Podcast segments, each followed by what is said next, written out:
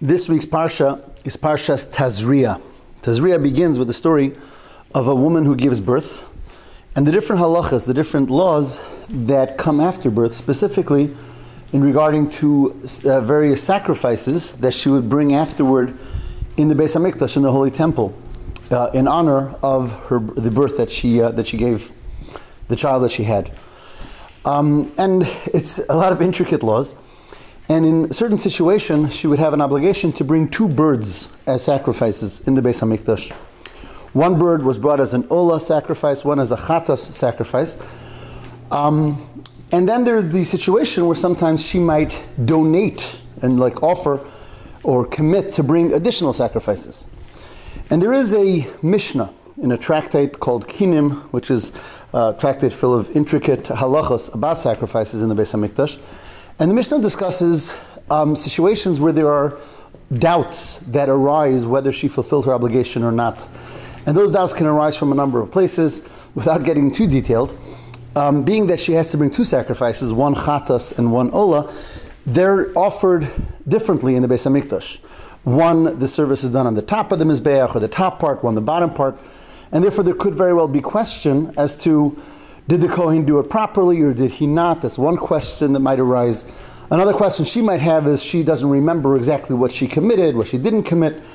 And the Mishnah goes through various circumstances and cases and says that there are times where, though there was only uh, initially one offering that was obligated, but because of all the different doubts that m- may have um, uh, arisen or, or all the different doubts that may have happened occurred, so now she's obligated to bring seven or eight sacrifices just to make sure that she's fulfilling her obligation. And the Mishnah then finishes with a very interesting statement by Rabbi Yehoshua. And Rabbi Yehoshua says that this is what people say that when you have a keves, you have a, um, a sheep. When the sheep is alive, it has one voice. After it's after it, it died, then it turns into seven or eight voices. How is that? Because now you can use the various different parts of the sheep to create various musical instruments. And he talks about uh, he talks about the uh, legs, and he talks about horns, depending on the type of animal, obviously, um, and the skin and the intestine. And each of these can be used to create a different instrument. So when it was a live animal, it had one voice, and now it has seven or eight. That's what Rabbi Yeshua says. And he relates that back to the halacha of the woman who gave birth by saying that here too, initially, she had one obligation, one, one korban, one, one obligation to bring a certain offering. But now, because of doubts and because of questions that have risen, so now she has to bring seven offerings, or eight offerings. So that's similar to that sheep that started out with one voice, but now it has seven because of the musical instruments that one makes from the different parts of the sheep. That's what it says in the Mishnah. And the Rebbe analyzes this. What exactly was Rabbi Yeshua adding to the conversation with this interesting analogy of the sheep that died? and has the seven voices instead of the one voice. How does that help us understand the halacha? What's he really adding here? And first, from a halachic perspective, from a halachic perspective, the idea is that here we have all these offerings that are being brought in the Beis Hamikdash that are only because of doubt, only because of mistakes, because things weren't done properly, and we don't know was it done correctly, and therefore we're bringing one, and then another, and then a third. And the question is, are these real offerings? I mean, it would seem there was one obligation, and that was that's gone, and now we're bringing seven um, offerings just because maybes, because maybe this happened, maybe that happened, maybe there was another question. So, so the, the, the question at hand is, how real are these? Are these real offerings? Um, and in fact, we're not allowed to just bring in the Holy Temple uh, sacrifices if they're not obligations.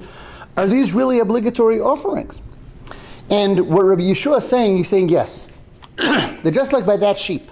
Initially there was one voice, now it's seven voices, now it's seven sounds. But all those seven are considered the extension, and the continuation of that one voice of the sheep. So there was the one voice of the sheep when it's alive, now it's dead, and it turns into seven or eight, but those seven or eight are not seen as new entities, but merely an extension and an expression of that initial voice. And in the same ways with these korbanos, these sacrifices that are brought because of doubt, they're not seen as you know quasi or maybe they're sacrifices. They're all an extension of the initial obligation. That now that obligation has become to bring these seven or eight sacrifices. Excuse me. That's from the halachic perspective, and, and there's so much more detail to it, but we'll leave it at that for the halachic side of the story. But as we know, everything has a deeper uh, meaning in Torah and what it alludes to as well. And let's talk about that. The idea here of giving birth, and again, the name of the parsha is to give birth. The Navi prophet calls Geula, calls redemption, and Golus, exile that leads to redemption, um, birth pangs and birth. That ultimately, ultimately exile and all the difficulties that we endure throughout exile. Whether it was the first exile in Mitzrayim in Egypt that later resulted in the redemption and Yesias Mitzrayim, the exodus from Egypt, or the final exile that we're in now, waiting for the coming of Mashiach, exile is compared to birth pangs. And birth, birth is geula, is redemption. When things are back to the way they're supposed to be, we come back home. Where, where everything is the way it's supposed to be, that's birth. That's the simcha that we're waiting for. And yes, birth pangs before birth are painful. And yet, when we know that that's to bring us to birth, that makes that pain endurable. We know we're headed somewhere. We know there's a reason for what's going on. And the great, the great pain is only there to bring us to a great level of joy. It's interesting that this Rebbe Yehoshua, who's the one who says the uh, metaphor or the analogy of the sheep with the seven, with the initial one voice and then the seven voices, Rabbi Yeshua compared Klal Yisrael, the Jewish people, to a sheep. He says we're like one sheep, and we're in exile, surrounded by wolves. We're surrounded by those who don't like us, and many, in many cases want to hurt us, and yet Hashem watches over us. And Rabbi Yeshua talks about the one voice and the seven. What's he referring to? in an allegoric way. And the Rebbe explains we're here in the end of exile and we're waiting for redemption. And sometimes we might think, how can we be redeemed? Are we worthy enough? After all, our ancestors, they were great, they were holy. Talk about the, the, the initial ancestors, the Avos, the Imayas, the Tzaddikim of bygone times. They were great and holy people, perhaps way more deserving. Not perhaps, for sure, way more deserving uh, than, than we are today. And one might say, are we really the same as they? Is our avodah, is our service of Hashem, is the way we act, is it really the same story? Are we worthy? Are we, a, are we a continuation? Are we extension of them? After all, there's been so much descent throughout Golos, throughout the exile. Perhaps we're a new entity, we're a different entity. Perhaps we're not deserving. We're not an extension of them. Says Rabbi Yeshua, no. Says Rabbi Yeshua, no. Just like that sheep that it had one voice. And then through death, which seems quite negative, that voice just multiplied and became more and more. But it's all an extension of that one initial voice. Don't look at it as something new and different, but rather as an extension of that initial voice. Says Rabbi Yeshua, that's the story of us today.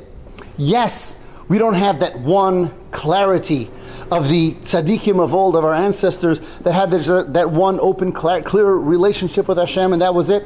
Yeah, today we're different and we're all over the place and we're on a lower level, but it's merely an extension.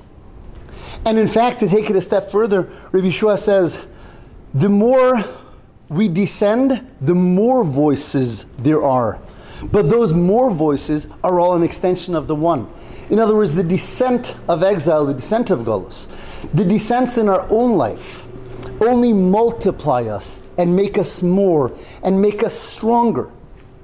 And but not to be seen as something new and different, but it's an extension and expression of that initial entity. And therefore, of course, says Rabbi Hoshua, we're ready for the birth, the birth of Geula, the birth of redemption, though it might seem that on an external level that there's been change, that we're lesser, but to the, to the contrary, we're only more and an extension of the same of what we always truly were. This, therefore, is a very powerful message when we talk about redemption, which is so apropos to this week, in which this Shabbos is Rosh Chodesh Nisan, the beginning of the month of Nisan, which is the, called the month of our redemption. As the Gemara says, Ben Nisan Nigalu, in the, the, month of Nisan, we were initially redeemed from Mitzrayim. Of course, Pesach um, commemorates the initial redemption of Klal Yisrael, the Geula of Mitzrayim. And the Gemara says, "Benisan asidin lihigoil," and Nisan is the month that's most apropos for the Geula, for the ultimate redemption that we're awaiting with the coming of Mashiach. And therefore, this message of Rabbi Yehoshua in relation to the Parsha of the week, of the sacrifices of the woman who gives birth, to remember and to know that yes, things might seem different and we might seem less deserving, um, and yet, it's only we're, it's one Am Yisrael Chai, it's one Klal Yisrael that continues and is an extension and an expression of what it always was, has only multiplied and strengthened. And in Hashem, this Nisan, we should merit that great Geula, that great redemption with the coming of Mashiach Tzidkenu. Have a wonderful Shabbos.